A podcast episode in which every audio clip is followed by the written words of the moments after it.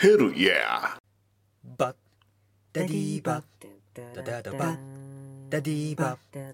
ダダバダディバダダダバダディバダダダバダディバダディモービル放送局はい始まりましたバッドダディモービル放送局第58回。パーソナリティのバッドダディです。この放送はアメコミを中心に僕の好きなものを語るポッドキャストです。というわけではい。2017年最後の配信となりました、えー皆さんね、えーおいかがお過ごしでしょうか？まああの僕はすごくゆっくりとはさせてもらってます今年は、まあ、毎年なんかね、えー年まあ、年末年始は割とゆっくりはできるのでまあいいかなとは思うんですがまあこれを機にね、えー溜まってたガンプラを作ったりとかね、えーゲームを楽しんだりとか割と、えー好き勝手やっておりますね、えーアメコミの方はまあ日常なのでね あの普通通り、えー読んでおりますという感じですね。というわけなので、はい。えー特に話すこともないので、まあ、今回はねこのテーマでやっていきますのでまた、えーそちらの方お付き合いよろしくお願いします、えーそれでは始めます「マットダディモービル放送局第58回2017年ベストエピソードベスト移住。モービル放送局。ダダダバダディバダダダダダディバダダダダ。ダディバダダダダ。バディバダダダダ。ダディダダダ。ダディダダダダ。ダダダ。ダダダダワン、ツー、スリー。小山かゲームミュージアム。娘と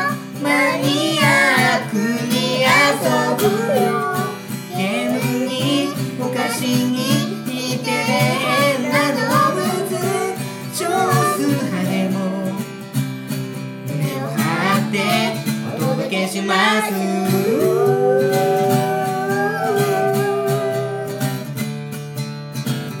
親バカゲームミュージアムを毎月不定期で絶賛配信中です。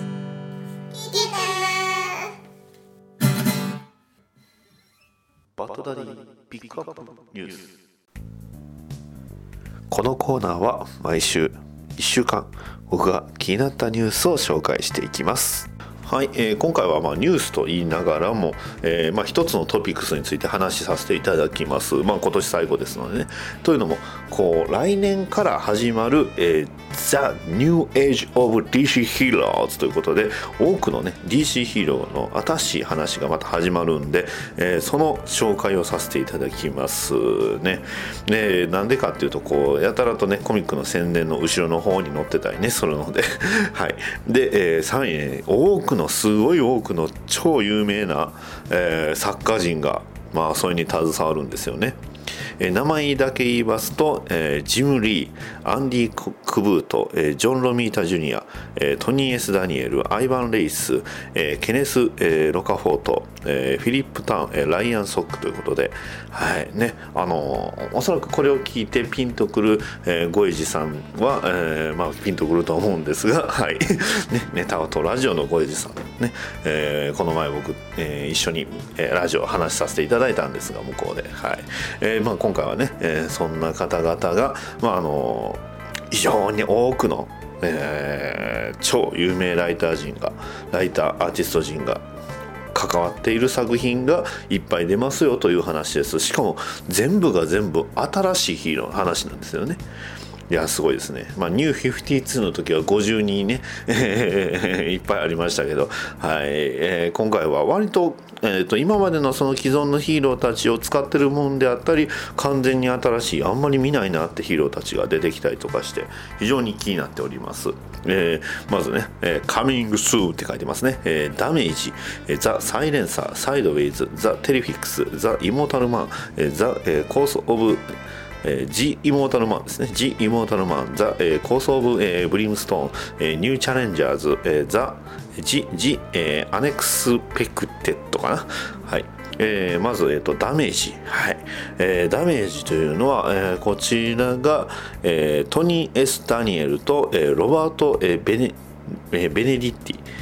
ベネディットがベネディットが、えーというね、え2人が、まあ、関わる話でして、えーロバート・ベンディッティさんっていうのはえっ、とねこの方は非常に多くの作品、えー関わって特にあのニュー52の、えーまあ、最近のニュー52であればグリーンランタンであったりだとか、まあ、もしくは、えーフラッシュですね、はい、に、えー関わってますね、えー X メンえっ、とね X メンの方はどうなのかな？あでもやっぱりグリーンランタン鉱物のハル・ジョーダンが一番あの有名ですね。えーニュー52とあと DC ユニバースリバースの、えーグリーンランタンにも関わってます、えー非常にかっこいいイラストとね話が組み合わさってて非常に面白い話ではあるんですがあとは X0、えーまえーとマノウォーメメノウォーかな？とか他の、えー、と DC 以外にもね、えー本を書いてはる方ですね。はい。基本的には DC の人ではあるみたいですね。で、えートニー・ S、えーダニエルさんというのは、まあ、この方も、えーコミックのね、え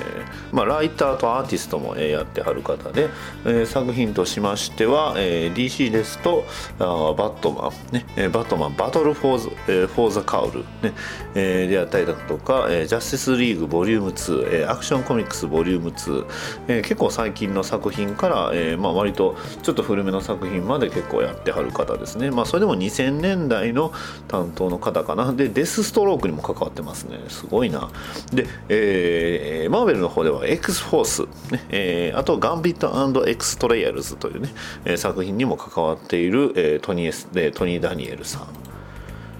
あとあのバットマン RIP とかね、えーも、えーやってはる方やったと思います。そうですね。はい。ですので割とあの僕のあのコミック入った翻訳コミックでは入った部分に非常に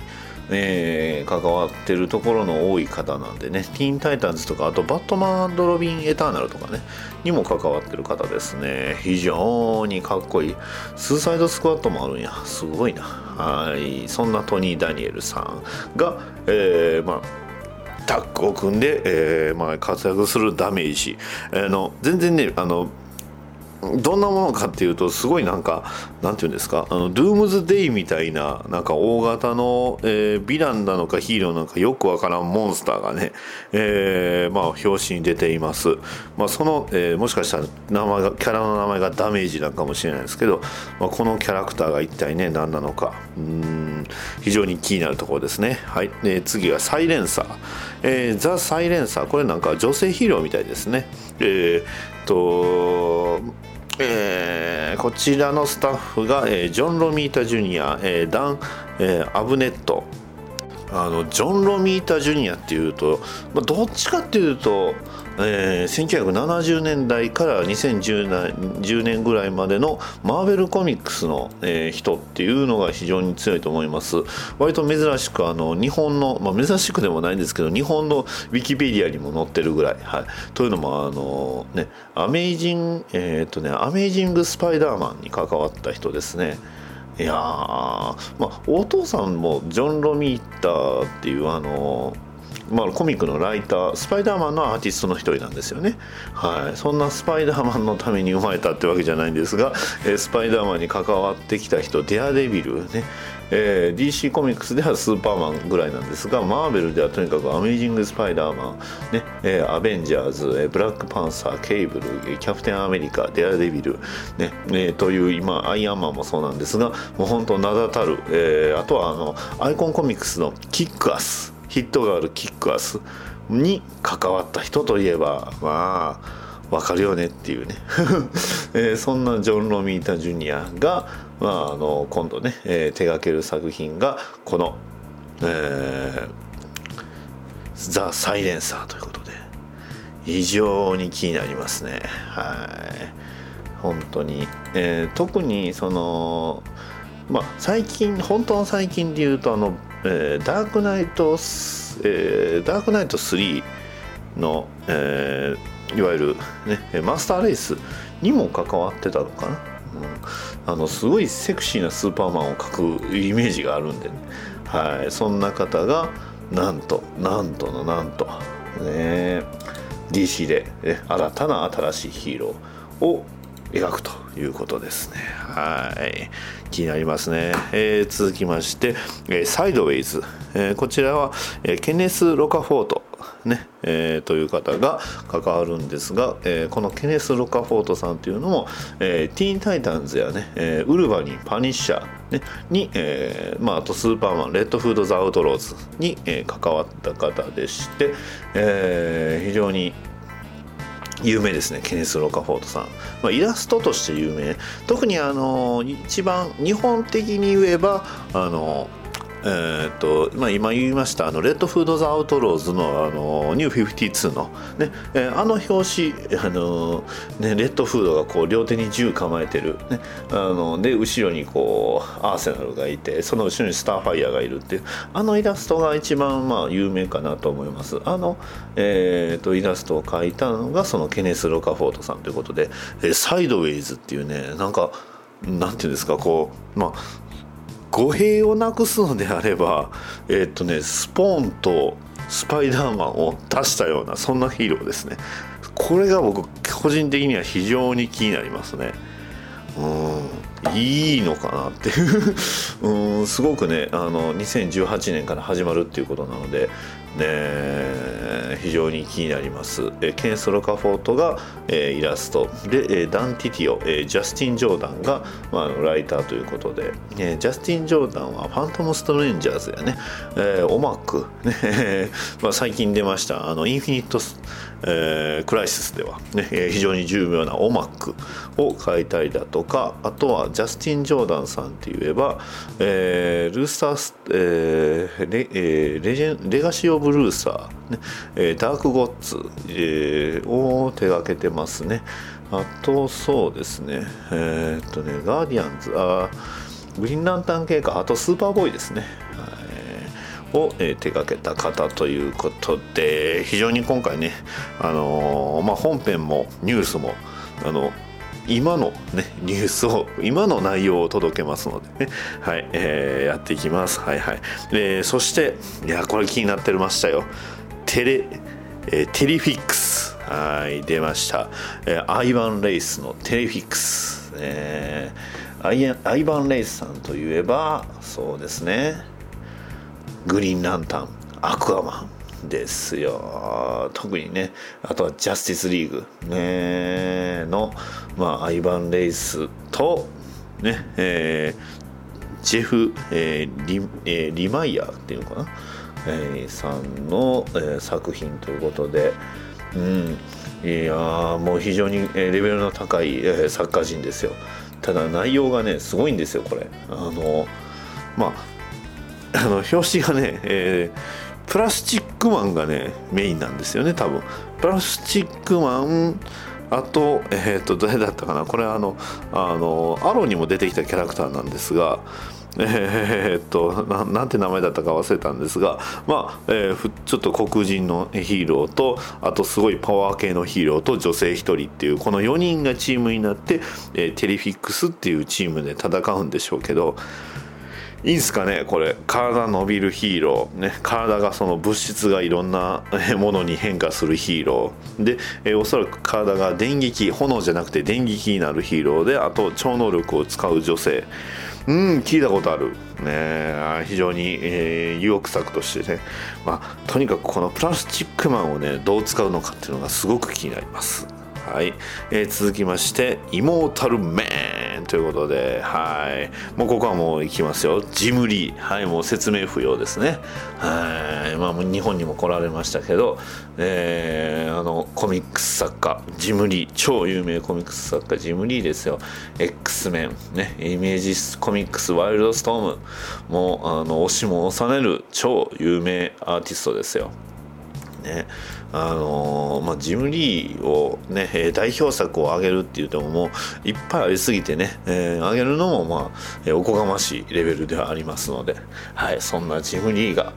ね、イモータル・マーメーンというね作品に関わるということで非常に楽しみですね。はい、えー続きまして、ザ・カース・オブ・ブリムストーン、えーこちらが、えーフィリップ・ターン先生ということで、はい、いやもうこれもね非常に気になる作品ですよ。ね、フィリップ・タン先生といえばそうイラストでもね非常にあのなんていうのか綺麗すごいあのまあ、なんでこんなに好きなのかというとねあのバットマンロビンいわゆるそのディック・グレイソンがあのバットマンをやったあれを描いてる方なんですよね。はい、あとはあのニュー52でいうとフォークマン、ね、に関わってたりコンバージェンスっていう、ね、作品にも関わってたりあとはスポーン、えー X メンっていうね、えーあとはあのバットマン最近のあのダークナイツメタルシリーズのバットマンの、えー、とアクアマン担当やったと思います。いや非常に。あとファイナルクライシスとかね。はい。はいまあ、今回はね、えーコミックを読む人のための、えー回になっておりますので、はいえーそんな、えーブリムストーンよろしくお願いします、はいえー次は、えーニューチャレンジャーズということで、えーあそうかブリムストーンの内容については全く触れてませんでしたね。えーっとねブリムストーンはこれはどんな感じなのかな？ちょっとねそれに、えーうまく、えー書いてある資料があんまないんですけどどうなんですかね。ちょっとこれはまた、えー調べときます、はい。えーではニューチャレンジャー、えーアンディカ、えークブート。カブートさんかな。でさらに。スコット・スナイダーですよ。スコット・スナイダー先生ですよ。はい。アンディ・クブート先生というとやっぱりまあね、えーバットマンナンバー655、ね。えー日本の翻訳で言えば、えーバットマンさんですね。はい。バットマンさんのあの一番初めの移住のあのかっこいいバットマンのイラストを描いた、えーアンディ・クブート先生。ね。さらにねあのもちろんそのいわゆる、えースコット・スナイダーですよ。いやー素晴らしいですね。はい。えー誰っていうふうに言うちゃダメですよ。もうスコット・スナイダーといえばですよ。いっぱいありますからね。あえて言いませんが。はい。あのまあやっぱりどうしてもね、えその頃の、えーコミックが割と好きだった僕としては非常に楽しい楽しみな作品になっております。はい、えーそして最後かな。えー、ジ、えーアネクス、えーアネクスペクティッド、えーライアンソ・サック先生かなこれは。はいえーという方が、まあ、やっておられる作品でしてライアン・サックさんといえば、えーライアン・ソックさんといえば、えーっとスーパーマンえーっと DC、えーエンターテインメントエッセンシャルっていうねあの DC のあの作品のまああのなんていうんですかこうカタログみたいなののあのイラストがね結構あの良かったと思うんですが あのなぜかバットマンがこうスーパーマンアースワンを読んでるとかねあとはえーっとねコミック的に言うと非常にえーなんていうのかジョーカーがすごい迫力のあるというか、えーそういう、えーイラストを描く方でえーっとねダンジョンドラゴンズとかにも関わってるみたいですね。えーっとまああとはあのこうカバーほとんどカバーとカバーがほとんどだったのかな結構。えーっとうんとカバーで言えばホークマン X ファクター、えーエンジェル、えーナイトウィングフラッシュ、えーバットマンザ・アウトサイダーズ、えースーパーナチュラルえー、ちゃうスーパーナチュラルちゃう、えースーパー、えーマチュアル、えーナチュラルじゃなくてかな。ワイルドストームですけどね。はい、えーといったものをたくさん、えー手掛けられている方ですね。はい。まあとにかくそんなね今挙げた中でもかなり実力派揃いということですのではい。そんなね、新たなヒーローがたくさん出てくるということなので2018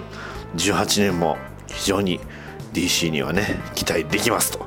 いうことです。というよりも作家陣の力の入れ方が半端じゃないっていうのがね、えーちょっと今あの読みながらこれね追いながら思いました。ちょっとこんなに力入れて大丈夫っていうね。しかも結構あの何て言うんですかこう新しいヒーローというかね。今までその作品やってたキャラクターがあんまりいないっていうのがね本当新しいヒーローたちがいっぱい出てるっていうことで、えー、書いてますね「えー、ザ・ DC ユニバース Just Got、え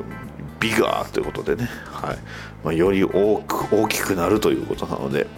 えー、それぞれのヒーローたちがね、えー、今までのそのメインのヒーローたちと一緒に、え、並ぶというね、えそういうあのイラストもあります。ね。うん。非常に楽しみですね。はい。以上です。今回はね、えこれで非常に長くなりましたので他のニュースはそ、え紹介しません。以上です。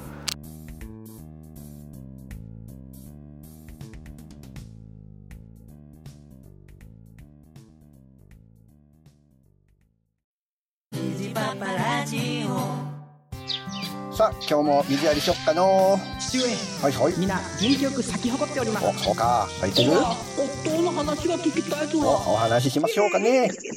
水場も不倫するであ不倫何おななんてあ夜夜ですかあも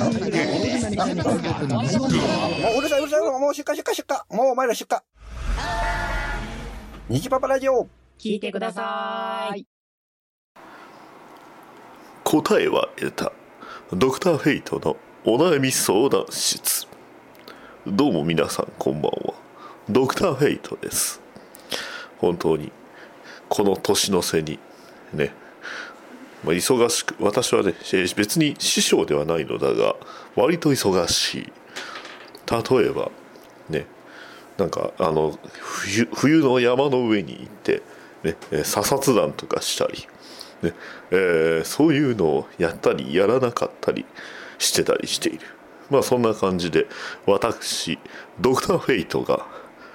このホール・オブ・ジャスティスの一角を借りて宇宙人未来人異世界人を相手にお悩み相談するというこちらのコーナー。最近始まったのだが非常にやってる分には非常に楽しくレギュラーコーナーとしてやっている。それでは今回はお便りがなぜか来ていない。なぜだろうか。もうこのコーナーを飽きられているのだろうな。まあ気にはしない。サプライズ何者だ？私の名前は。というか姿を見ればわかるだろう。ほう。その喋り方は全くわからんが。誰に寄せているんだ？はへ強いて言うならお前のファンだよ。まあそんなどうでもいい。私はお前のところに毎回毎回お便りを送っているものだ。ほう毎回毎回というとあの男かいやいつもありがとう。本当に助かっている。あははい。あのそんな普通にお礼を言われるとちょっと困るんだがまあいい。まあそんな感じで私はお前のファンだ。あつついでに言って言っておくが私は別に兄上のことなんか好きなんじゃないんだからね。はあ、生で聞くとより気持ち悪いな。まあいい。そんなことよりここに来たということはおそらく悩みがあるのだろう。言ってみろ。ああ言ってやるさ。ああ俺には兄弟がいる。ああ、うん、それはわかる。俺には兄弟がいる。兄は非常に優秀で力もあり。知性は正直ゴリラいやあのゴゴリラに失礼だ、うん、まあ知性は知性はまあいい。だが非常に多くの力を持ちカリスマ性もある。だが兄上はすぐ外に出かけて地球に行ったりアベンジャーズとかいうわけのわからん集団に組みしていたり。とにかくとにかく俺俺の俺の近くにいてくれないんだ。ドクター・フェイト。教えてくれ。そんな兄上にどうすればどう接すればいいんだ。俺はついつい素直になれず兄上に殺意と攻撃を向けてしまう。俺は一体どうすればいい？なるほど。非常に深刻な話だ。だがローキぶっちゃけて言うと個人的なものなんだがお前の人気は相当だ。なぜだかわかるか。それはお前がそうのことが本当に思っているからだ。そういうキャラクターというのはマーベルでは非常に貴重だからな DC にはそういうやつらはたくさんいる。まあ代表格で言うとジョーカーとかな、あのスーパーマンで言うとレックス・ルーサーとかそういうやつらがいるのが大事だ。ヒーローには必ずと言っていいほどヴィラン。特にそのヒーローに固執するヴィランが必要だ。マーベルでその位置を不動たるものにしている。ローキ。あ言っちゃった。お前は非常に大事な存在だ。今今もお前が出てお前が存在しているから他のなアニメ作品が出た時に敵役を作るのに非常に便利だ。そういう意味ではトリックスターのロキよ。お前は非常に素晴らしい存在だと思う。気にするな。それに別に兄弟を思うヴィランがいてもいいと思うぞ。私の知り合いのアクアマンというやつにはまあオーシャンマスターという男弟がいるんだがそいつも非常にこじらせていてな。お前もそれにすごく似てるような気がする。だからまあそうだな。正月ぐらいはアスガルドへ帰ってあの皆で酒でも飲むのがいいんではないか。そうだろ？どうだ？これでいいと思うんだが。なるほど。だがドクター・フェイトよ。兄上は今や今まだ地球にいる。地球で女と振られたりなんか変なサラリーマンと暮らしたりああ悔しい羨ましい。ああ妬ましい。そうだ。まあだが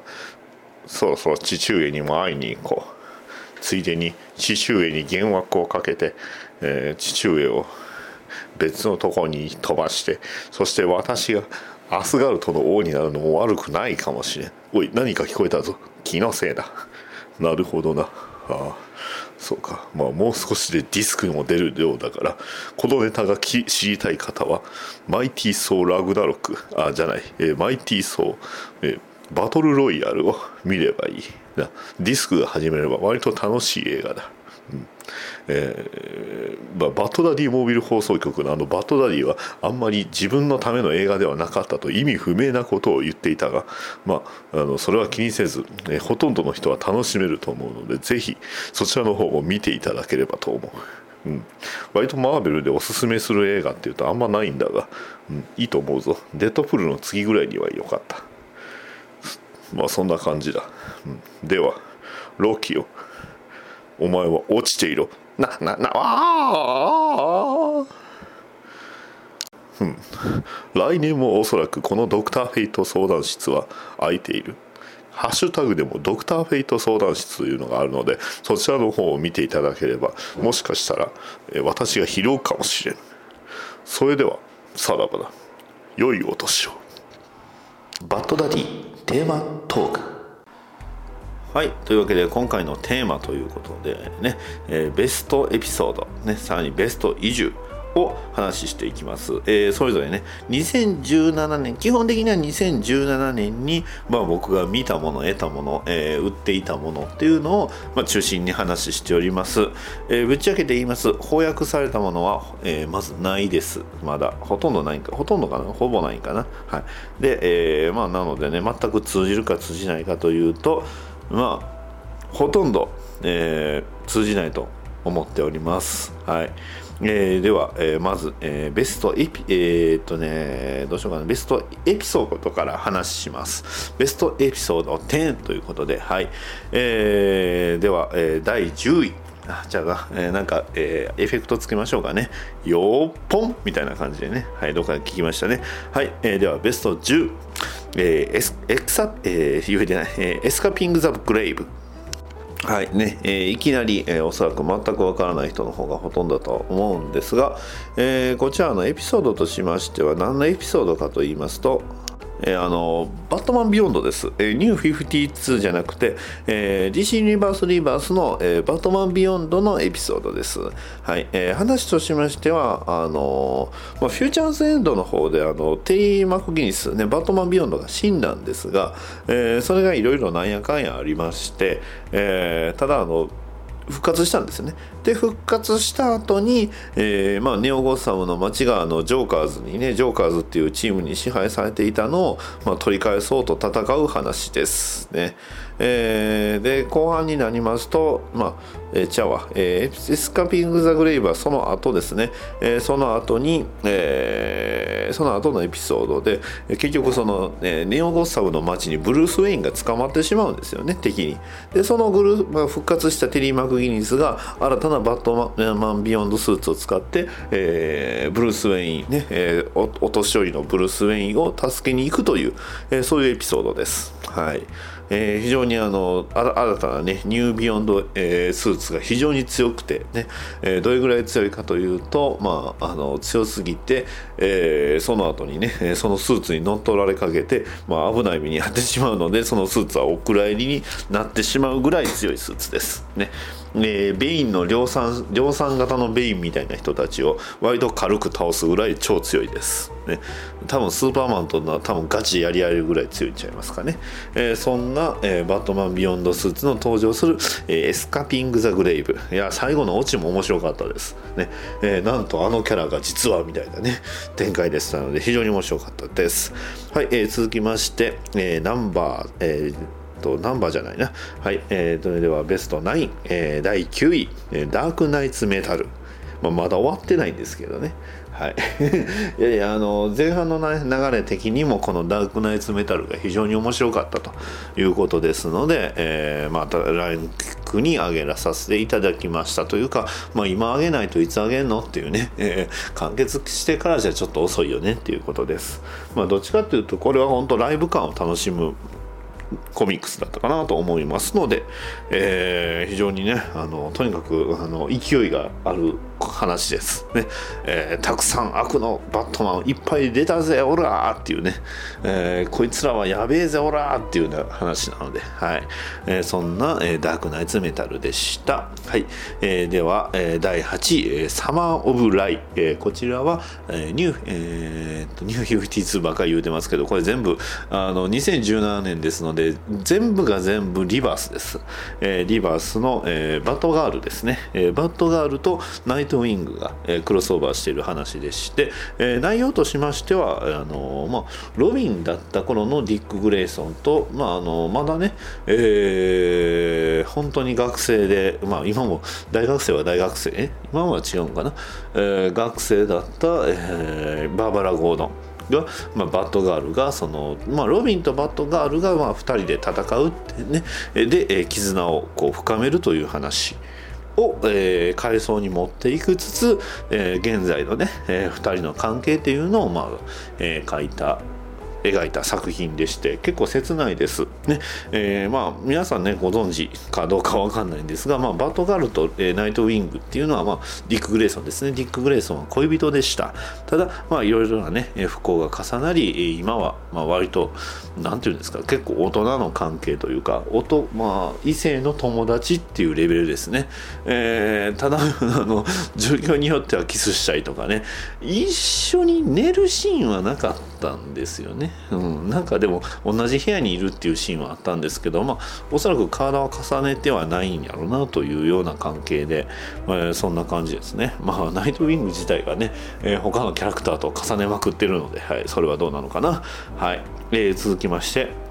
えー第7位。こちらもまだ完結しておりませんがナイトウィングニューオーダー、はい。えーこちらのスーパーヒーロー、えースーパー能力を持つヒーローを、まあ、規制をするという規制したという世界ですね。そこでその、まあ、規制を始めた、あのまあ、その世界での英雄ナイトウィングディック・グレイソンが、まああのね、実は彼には息子がいてその息子がスーパーパワーを持ってしまったというそういう話です。ねえー今も結構展開としては、えー2点3点しておりますので非常に、えー気になるところではあるんですが、えー一体どうなるのでしょうかという作品でした。いや結構やっぱりすごく、えーまあ、話の展開もイラス、えーね、絵も非常に面白い作品ですしあのやっぱりそのナイトウィング描く上ですごくそのまあ、問われる難しいところではあるんですがそのキャラクターの動きっていうのをね、えーいかにそのコミックで表現するかっていうのがすごく、えー練られた作品ですので、まあ、本当に、えーのなんていうんですかこうコミキャラクターの動きっていうのをしっかりと、ね、描いているところがすごく好きです。はい、えー続きまして第6位「ライズ・オブ・ザ・デーモン」はい、こちらは、えーバットマン・ビヨンド」ですね、えーリバース・バットマン・ビヨンドの、えーストーリーでして、まあ、あのそんなね超すげえースーツを着た、まあ、バットマン・ビヨンドにまた襲いかかる非常に強大な敵ということでなんとラース・アズグールが出るんですがこのラース・アズグール、えーダミアン・ウェインですというね、え ーそういう話でした。はい。まあ、非常に、えーまあ、最終的にはね非常にあの良い息子を2人2人持ったっていうね、えーまあ、あのすごいブルース・ウェインがあのテリーにデレる話なんでね 非常に良かったと思います、はい。えー続きまして第5位ハードトラベリングヒーロー。こちら、えーえリバースのグリーンアロー誌ですね、はい。えーグリーンアローが、えーまあ、あのきっかけがねどこやったか忘れたんですけど、まあ、あのきっかけとしてはブラックキャナリーとちょっと離れて、えーまあ、それまでちょっとねイチャイチャつきというか、まあ、お互い気になってたぐらいの関係だったブラックキャナリーと離れて、えそれぞれ一人旅。突然ね、え自分の居場所を探すために一人旅に出るグリーンアローことオリバー・クイーン、ね。えそんな一人旅に出ながらいろんなところを回っていろんなヒーローたちであってそれこそバットマンであったり、ね、ナイトウィングと出会ったり、ね、グリーンランタンと出会いでそしてさらに、ねえーなんとグリーンアローがあのチームにという話です。いや非常に面白かったです。うんいや良かったですよ。結構ね最終的にはすごい壮大な話になりましたので。はい、えー第4位ナイトウィングマストダイ。えーこちらの方は、えナイトウィング誌の、えリバースの話でして、え今までのその、まあ、ナイトウィングがバットマンをやってた頃の、えーまあ、物語というかねヴィランがたくさん出てくる話でした。本当にあの特に僕の好きなね、えーバットマン RIP や、えーまあバトル・フォー・ザ・カウルで、えーバットマンアンド・ロビンといったあの頃の、えーヴィランやえーストーリーが出てきたので、まあ、もちろんねダミアン・ウェインがほぼメインの話になりデスウィングというねキャラクターも出てきましたので非常にいい話でした。はい、えー第3位はザ・ボタン。ということでね、えー今翻訳でも、ね出ております、えーバえー DC ユニバースリバース、ね。えーそこからもう本当直接つながる話です、ね。えーバットマンがな DC ユニバースリバースの最後で、えーバットマンが見つけた謎の、えー血のついたニコちゃんマーク、はい。えーそれをめぐって、えーとあるヴィランがバットマンに襲いかかりさらにバットマンとフラッシュは、えー非常に、えー壮大な旅に出かける。そしてその旅の先で出会ったものはというそういうね非常に素晴らしい話でした。面白かったです、ね。えー今後まあまだあのね、えードゥームズデイクロックにつながっておりますのでドゥームズデイクロックの方が一体どうなのかは気になりますが本当にえー先の気になる、えーエピソードでした。それにね、えーまあ確かにあの、まあ、ライター陣とかもねいろんなインタビューでも、まあ、考察でもあるんですがまあバットマン まこの話をきっかけにバットマンがね、えーまあ今後どうなるのかというのをきっかけになった作品ですのでそちらの方も非常に面白かったです。えー第2位、えーダークナイト3ザ・マスター・レイス、えー始まったのはね2016年、えーもっと前だったかな？ぐらいなんですが、まああの今度、えーまあ、僕が読んだのがこの2017年だったということとあとソフトカバーハードカバーのね、えーまとまったものが出たのが、えー2017年だったので、まあ、あえて入れさせていただきました。ね。えーダークナイト2、えーストライクスアゲインからの直接の続編、ね。えー年老いたバットマンブルース・ウェイン、ね。えーキャシー・ケインは、まああのね、街で自警活動をしていると、ね、そして、えーブルース・ウェインは死んだということで始まった一連のストーリー、ね、あさらにスーパーマンの、ね、いわゆるキャンターとね。呼ばれる、えーまあ、ま街の中のそのクリプトン人たち。の、えー物語ですね。そのクリプトン人たちがっていうね。いやガジェットがいい。あのバットマンがそのねね敵と戦う時に使ったアイテムが非常に良かった。まあ二つ僕の好きな、えーアイテムは二つほどあるんですけどね、うん、こんなんありかよっていうね、はい。まあ、正直あの BVS で使ってたら多分バットマンが干渉したんじゃないかっていうぐらいのね、えー非常に恐ろしい兵器をバットマンが平気で使ってたんでね、うん、さらにバットマンがいろいろ変わりまブルース・ウェインが変わってしまいましたけどあれは衝撃でしたね。はいそんな、えーダークナイト3マスターレイス。いや良かったですよ、えー翻訳の方が出るのが非常に今から楽しみです、えー続きましてそれでは第1位じゃがじゃがじゃがじゃがじゃがじゃじゃん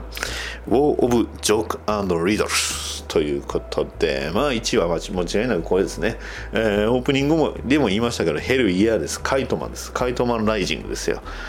いやただのね言ってしまえば、ね、1コマ2コマぐらいで、ね、ボコボコにされ、ね、殴られて終わったりそれこそ、えーその後どうなったのかっていうのが全く語られないいわゆるね、えー底辺美談とか言われるようなキャラクターの一人のカイトマン。このカイトマンにスポットライトを当てでそのカイトマンも、まあ、それはこそ彼もバットマンなんだと、ね。えーであり、えジョーカーでありリドラーであり。ね えーまあ、そういう、えー非常に深遠なテーマを、えーゴッサムっていう街の深遠なテーマを解きつつそしてバットマン自体は、まあ、話としてはあの全て回想シーンなんですよね、えーバットマンの犯した最大の罪とは、ね、自分の犯した最大の罪をセリーナ・カイルに話すことによってセリーナ・カイルに、えー自分と結婚するかどうかをこう選ばせるっていう、えー女性目線で言うと非常に厄介ですよね。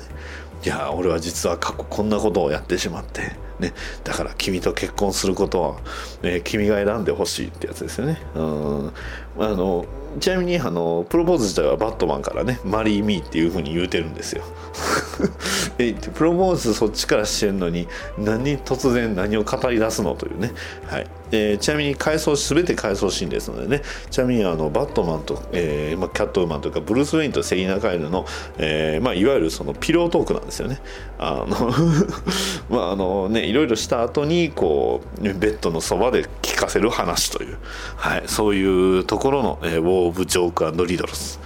非常に面白かったです。ということでね。はい。ということで、こんな感じで、2017年のベストエピソード10ということで話させていただきました。はい。それでは、えーちょっとね、あの、僕も喉がね、疲れましたので、ちょっとじゃあ飲み物買ってきましょうか。はい。それでは、行ってきます。逃げない浅沼劇場は適当な浅沼。ごめんなさい、なんか、ぐちゃぐちゃになっちゃった。元気なテラピー。元気元気。何でも知ってる留吉。漫画読むか DVD 借りろ。たまに出る P こういうのダメだと思うよ。この2でやっております。逃げない浅沼劇場。2018年からは毎週水曜日配信予定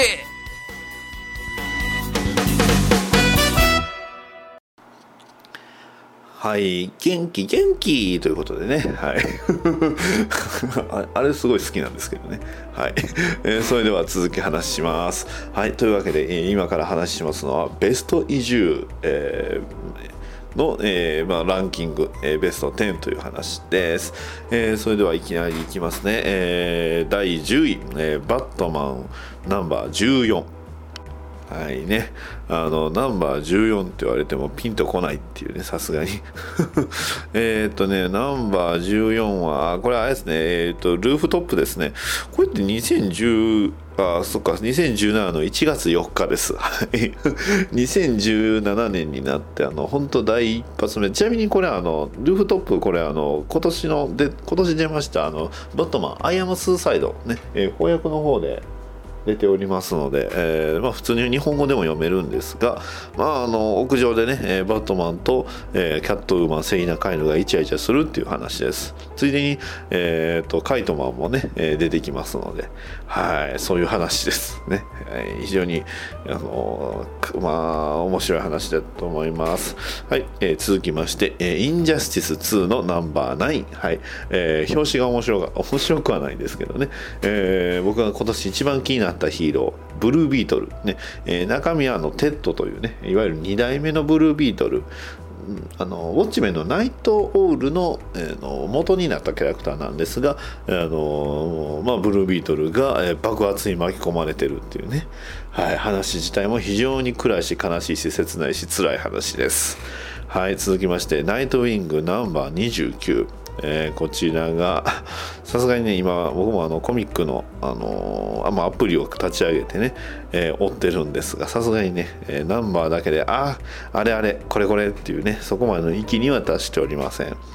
コミックのねタイトル言えばタイトルの方はねあのエピソードの方では割と覚えてたんですがえっ、とナイトウィングナンバー29はそうですね。はい、えー DC メタルの隊員ナイトウィング氏ということで、えーまあ DC メタルでね、えー異次元異世界からあのいろんな、えーバットマンが非常に超危険なバットマンがいっぱい現れました。で、えーそんな、えーゴッサムシティに、まああのまあ、ゴッサムシティのレジスタンスとして活躍するナイトウィングの話です。ちなみにそのナイトウィングのデザインインした、まあ、新しいね、えーデザインの,、まあ、あのスーツを着てるんですがそれが非常にかっこいいシルバーなんですよね。あの青い部分が。で、えーちょっとマントがついてるっていうので、えーマントというかこうちょっとね、えーなんていうかこうボロ布がついてるんで非常にかっこいい。で、えーそして、えーまあ、一緒に戦ってた、えーまあ、偶然一緒だったオリバー・クイーンと、えーダミアン・ウェインたちと合流してっていう話ですね。はい。そんな、えーまあ、えーナイトウィング29はい。非常に面白かったです。はい、えー続きまして、え第7位、えバットマン、クリーチャー・オブ・ザ・ナイトということで、これ本当最近出た話です。ねえバットマンとは、えブルース・ウェインというか、バットマンがコミックとして、え存在している世界での、えブルース・ウェイナーっていうね、ちょっと似たような名前の少年が、まあ、えーまあ、例にも漏れず、え悲劇に巻き込まれまして、えー、てんてんてんみたいな話ですね。はい。まあそんな、あの、やっぱりバットマンというかね、ブルース、バットマンがもしね、え現実的にはいない世界であっても実は、えーまあそれでもつながってるというかね、えそこからは逃れられぬ運命なんだっていうのがなかなか切ないというか悲しいというか辛い話ではあるんですがまあその中にもね、えーやはり出てくる、えー謎のあの存在っていうのが非常に気になるそんな話です、えー続きまして、えー第、えー何だ、えー第6位。ディティクティブコミックスナンバー962ということでこちらがなんとね、えーディディティクティブコミックス誌では、まあ、いわゆるそのバットウーマンを中心にね物語がす、えー進んでいるんですが、まあ、この話では表紙がなんとどこかで見たことあるバットマン。この鉤爪部分の多いバットマンは誰だっていうことでなんとあのアズラエルことジャンポールが再びバットマンの姿になるというね、えーそういう話です。それも結構ね、えーとポジティブな感じなんですがただ、えーこの号だけっていうのが非常に悲しいんですけどね。はい。久しぶりに出ました、ね、ナイトフォール仕様のバットマン。ねえーまあ、のデザインの奇抜さでいうとバットマンの中でも相当相当奇抜というかこんなのバットマンじゃねえって言われるんですがそんなバットマン。非常にやっぱね現代ナイズされてすごくかっこよくデザインされてます。非常に良かったです。そこがね本当にいい話でしたのではい。まあ話としてもね面白かったなって。ね結構ねこれだけで非常に面白かったのでいいいいエピソードでした、えー第5位、えーバットマンナンバー20えー、アイアム・ベインの最終話ですね、はい、バットマンとベインが、まあ、あのバットマンの、えー、卑劣な作戦によってベインが消耗に消耗に消耗を重ねた上で、えー、バットマンとタイマンを、えー、張るというね、えー、かつてのナイトフォールの逆バージョンですね、はい。えー、を、えーまあ、再び、えー、バットマンとベインが1対1で戦うという話です。まあ、バットマンの中にもね、えー、アイアム・ゴッサムで、えー、ゴッサムを、えー、死なせてしまったというね、えー、苦しみもあり、えー、ベイン自体も、まあ、せっかくベインのね、えー、あの、えー、薬断ちをしてたのに結局サイコパイレートの、えー、方法を使っても、えー、ベインはまあ、あのちゃんと克服できずやはりそのベノムっていうね、えー、薬を求めてしまった、えー、そんな2人が実はね、えー、根本のところを見ると実はすごく似通った部分がありで、えー、そんな2人がこうお互いのお互いを、まあ、全てをかけてお互い戦うと。ね。えそしてベインがいいシーンがね、えこれもネタバレも関係ないです。まあどうせ翻訳もされるんですけどね、えどうせっていうとおかしいですよね。最後にこうね、えバットマンをつか頭を使ってねあ掴んでこう地面に地面というかあの壁にめり込ませて「I am Bane」っていうふうにねバットマンの目の前で言うんですが、えー、それに対してね「えー、Yeah」って「Yeah I know」って知ってる「You are Bane」ってお前は Bane だ「But You think you forgot」お前は忘れてる I am Batman って言いながら、えー、目の前のベインに頭突きをかまして、えー、ベインを一撃で倒すというね。はい。まあ、もちろん、あの、まあ、殴ったり蹴ったりとかいろいろお互いしてたんですが、まあ、最後のね、えー、結末としてはバットマンが勝ちましたというね、話です。はい。ねまあ、母親っていうものを、まあ、お互いのキャラクターの母親を、まあ、あの、非常にね、思い出したりとかしてるんで、うん。まあ、その前のね段階でもそのバットマンとベインっていうのはあの実は似てるところはあったんだよっていうね、えー、部分あったりでも違うよっていう話だったんですけど本当に非常に、えー、アイアム・ベインまあ間違いなくね翻訳で出ますのであの翻訳された際はね、えー、こちらの方は気になる楽しみだなというところです。はい、えー、続きまして、えー、第4位。じゃかじゃかじゃん、えー、レッドフードアニュアルナンバー1ということでこちらあの実はあの前話してます。ね、えー、いわゆるそのレッドフードの、えー、いるサーカスのえー、サーカスのところに、まあ、あのナイトウィング。ことディック・グレイソンが現れてそしてね、えー、KG ビーストことビーストと、えー、それぞれヒーローたちが戦うという話ですね。はい。まあなかなかね、あのナイトウィングとレッドフードの関係2人がこう2人きりになって一緒にいるっていう、まあ、どうしてもねダミアン・ウェインとかいろんなキャラクターが必ず間に入ってたんですが、まあ、この2人のキャラクターっていうのがこうお互いね、えー、割と大人になって、えー、話するっていうのが、まあえー、非常に良かった話だと思いました。はい、えー、では第3位。じゃかじゃかじゃかじゃん、えー、バットマンアニュアル2ということではい。ついにねえー、なんと、えー、まあ、本編ではね、えー、まだね、え結婚しするっていう報告話なんですが、えそれをすっ飛ばしてねお互いがもう年を取って、えっていう話ですね。出会いそしてお互い年を取ってうんぬんっていう話ですね。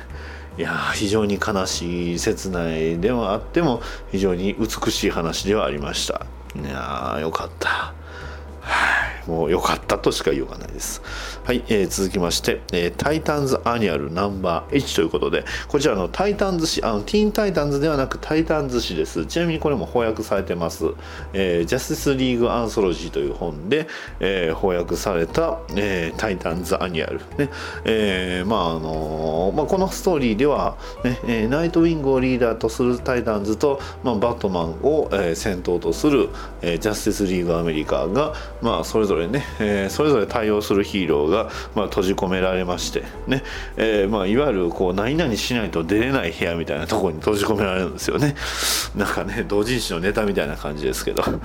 そんな、えー、部屋の中で、まあ、それぞれのヒーロー。ナイトウィングは、まあえー人えーまあ、自分のね、えー、仲間たちを信頼する。でもバットマンは信頼はするけど信用はしないっていうのがはっきり出てて、ねえー、お互いがこう、まあ、言い争ったり、ねえー、やらかしをしたりとかね そういう話でした。なかなか、えーそういう意味では非常に面白い話でしたし「タイタン寿司」もす,、ね、すごいおすすめって言われるんでね。いやーちょっとこれも気になってます。は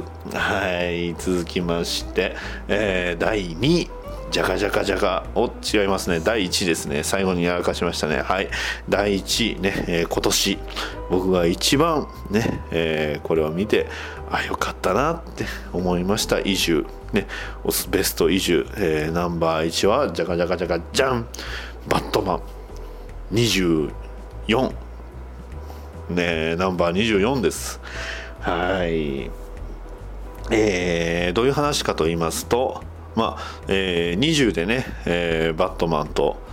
えーセリーナ・カイブというかね、えーバット、えーキャットウーマンがまあ あのねいろいろイチャコラしたしてでさらに、えージョークリドルスを、えー経まして、えーバットマンと、えーゴッサムガールがまずね2人えーまあ、ゴッサムの街に、えーまあ、降り立つと。で、えーゴッサムガールが復活してるのかなって、ねえーまあ、能力がの、まあ、戻って、えーまあ、立ち直ったのかなというような話で、えーバットマン自体は、まあ、そんな姿を見ながら、まあ、悲しい。ねえーまあ、反面悲しいそしてキャットウーマンと一緒に、まあえー夜をね、えーまた2人でこう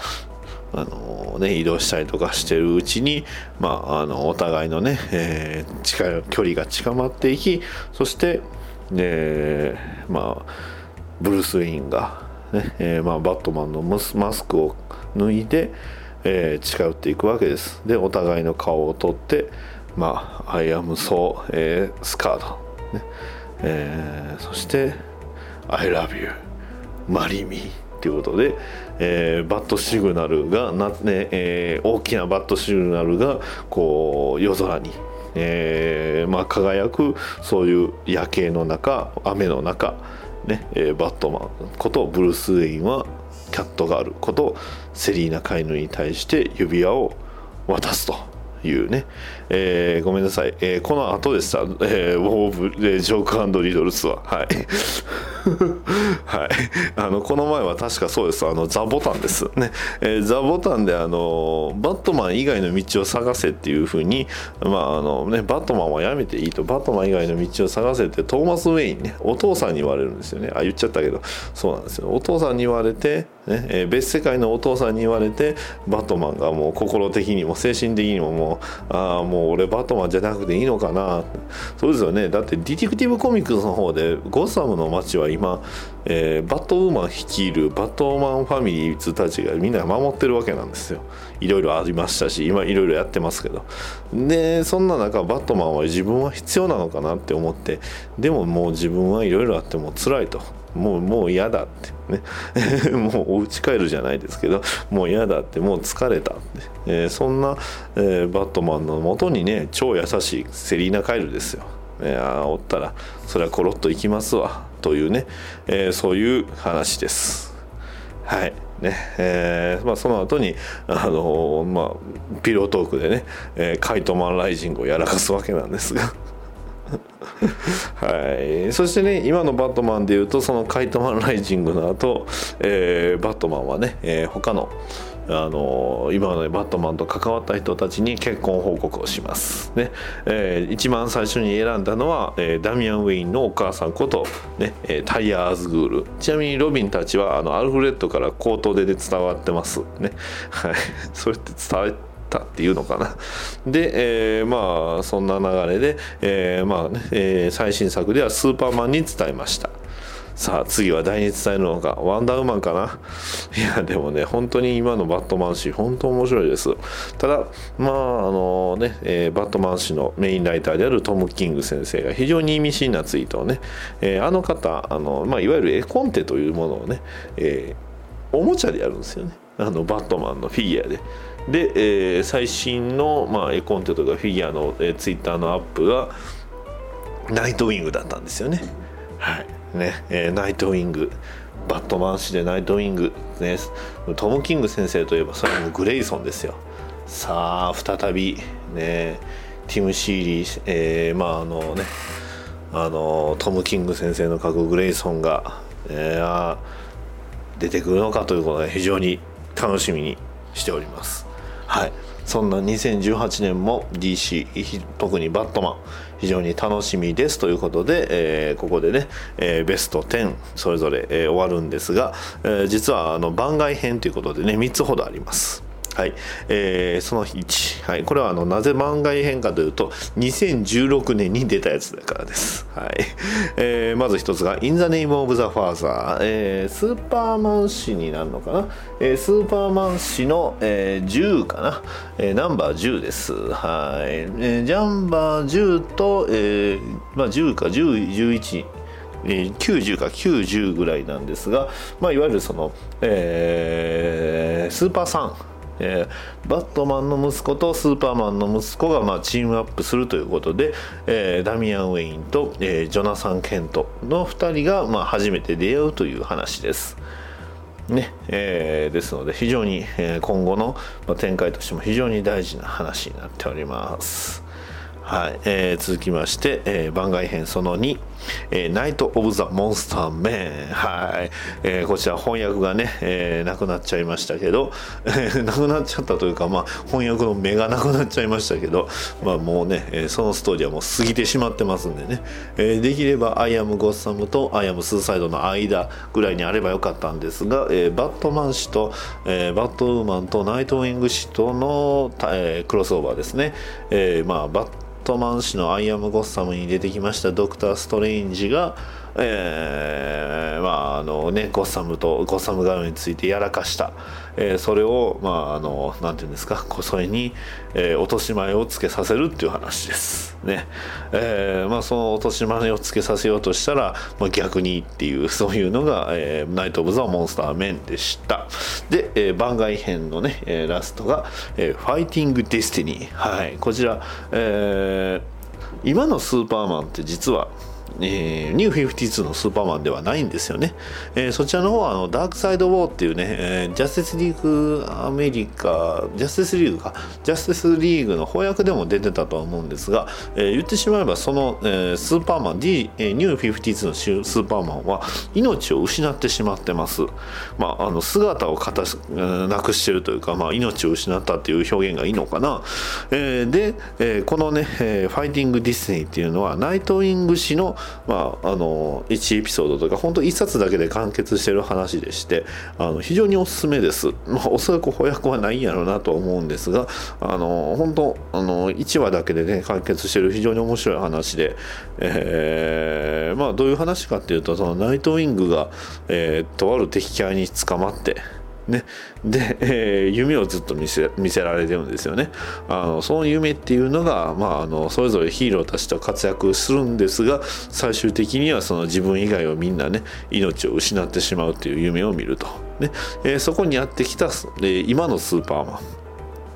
そして、まあ、ナイトウィングを助けるために、えーまあ、その旅、えー、その装置を使って、えー、逆にね、えー、反撃を行うと。で、えーまあ、それぞれそのナイトウィングと関わっ、まあ、ディック・グレイソンと関わった、えー、エージェントたちや、えー、それこそダミアン・ウェイン、えー、バットマンバットガールといった、えー、バットマンファミリーやらただ、えー、それぞれね、えー、戦って頑張るんですがでもあの夢の中のその客的には勝てないと。でそんな、えー、状態で、えー、やばいっていう時にピンチの時に現れたのはなんとニュー52のスーパーマン。ニュー52のスーパーマンってディック・グレイソンとすごい仲良かったんですよ。で「ヘイブルー」「ヘイレッド」っていうぐらいにあの、ね、お互いのことを言うぐらいに仲良かったそしてもう一人が、えー、当時その時には死んだというふうに言われておりました、えー、レッドフレッド・ロビンことティム・ドレイクだったんですよね。その二人が助けに来てで、えーまあ、巨大化強くなるそのね精神世界で強くなるそのヴィランに対して、え、ナイトウィングは、えー「I have a lot of friends」っていうことで僕にはたくさんの友達がいるっていうことでたくさんのその、えー、ヒーローのね友人たちが、えー、ナイトウィングのに力を貸しそして、えーまあ、その巨大なヴィランを倒しで、えー、現実世界にも、まあ、その攻撃を仕掛けているヴィランに対しても、えー、反撃を仕掛けるという話そして、えー、スーパーマンに感謝をして終わりっていうそういう話です。いや全部言いましたけど。まあまあそんな、えーまあそんな姿を見てそろそろねブルース、えーブルードヘイブン帰ろうかなってえいうような話がこのナイトウィングの、えーナンバーナイン、ねえーファイティング、えーディスティニー戦う定めということになっております。はい。まあ読んだのはね2016年ですし いいのかなと思ったんですがまあまあまあそんな感じで、えー原役の方もね非常に原書の方もこれぐらい実は充実してたんだよっていう話ですね。あのーまあねやっぱりね皆さんが手に取れるものっていうのも大事なんですがやっぱりねあの先をね追いたいというかたくさん知りたいっていうのがやっぱ強いですね。はい。まあそんな感じです。ね、えーもしね気になった方は、まあ、iPhone 一つあればね、えー簡単に、えー手に入れられる時代にはなりましたので、そちらの方もね、えー気になった方は読んでいただければと思います。はい。えーではね、そんな感じで2017年の、えー振り返り、ね、ベストイシュー、ベストエピソード以上です。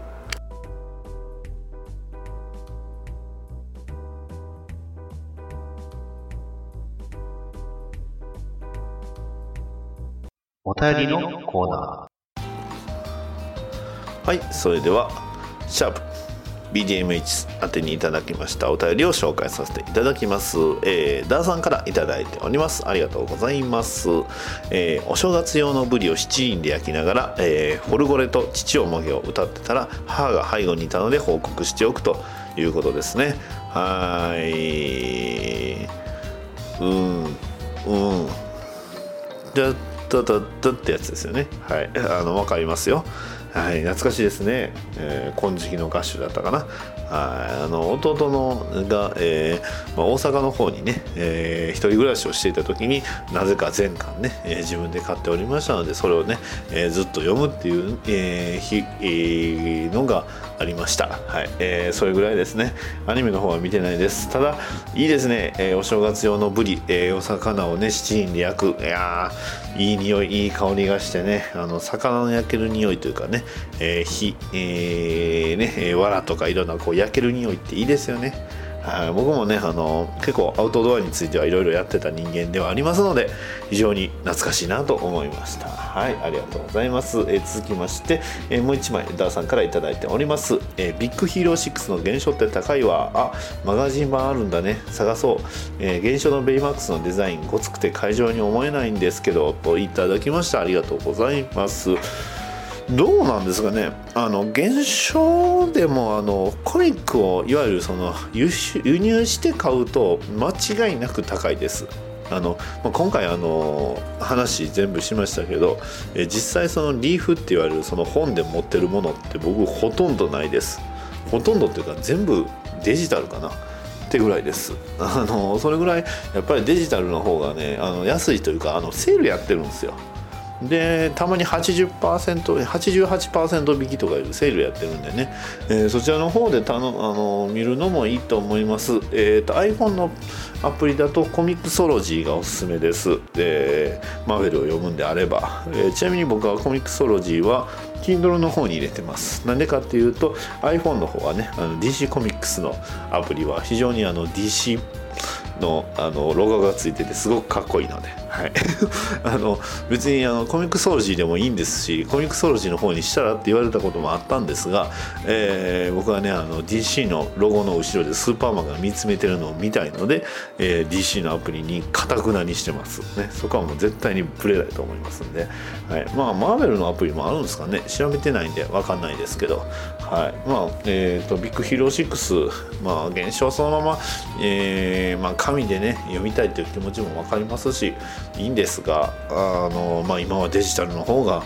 安いしお手軽なってね、えーそれはどうなのっていうとやっぱりでも物語イラストを楽しむんであれば、えーそういう選択肢もありだとは思うんですけどね。あのどっちがいいどっちが悪いっていうよりもどっちもいいと。いうふうに言うておきます。はい、えー、ダーさんありがとうございましたと言うてるところで実は今ちょうど BDMH にお便りいただい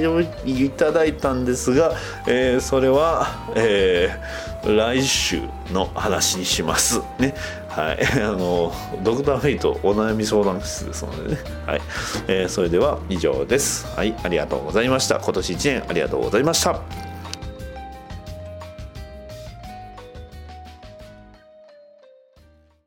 コントのコーナー。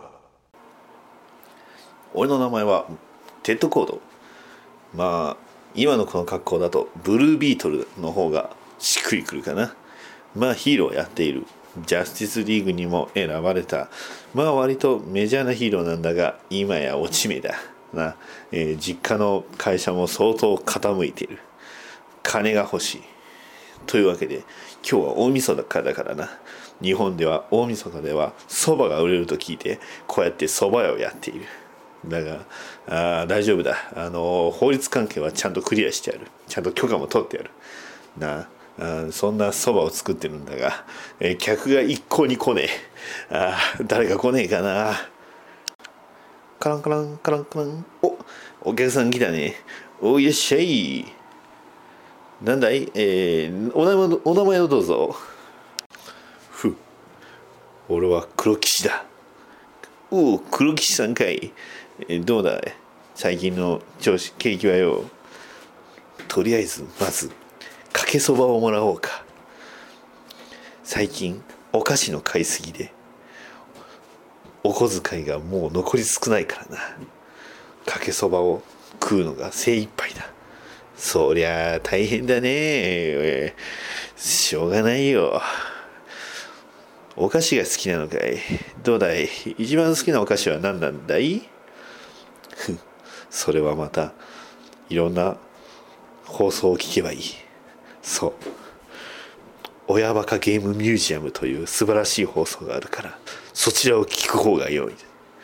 あそうかい？まあいいや。はいかけそばいっちゃう。どうだい？あここにあの七味とネギとあとあのあの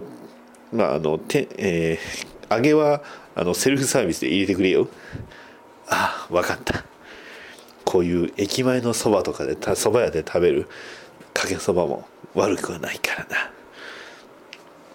カランカランカランカラン。へいらっしゃいえー、どうぞ空いてる席にお座ってくれ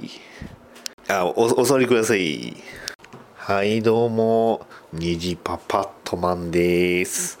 あ虹パパットマンさんかい、えー、注文は何何しやす？えー、そうですね。やっぱり